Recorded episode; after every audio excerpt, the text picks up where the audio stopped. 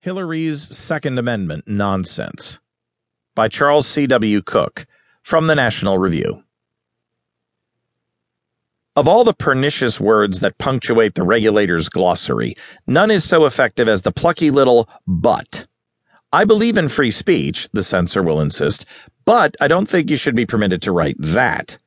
I hold a great respect for the free market tradition, the radical maintains, but it does need a good dismantling.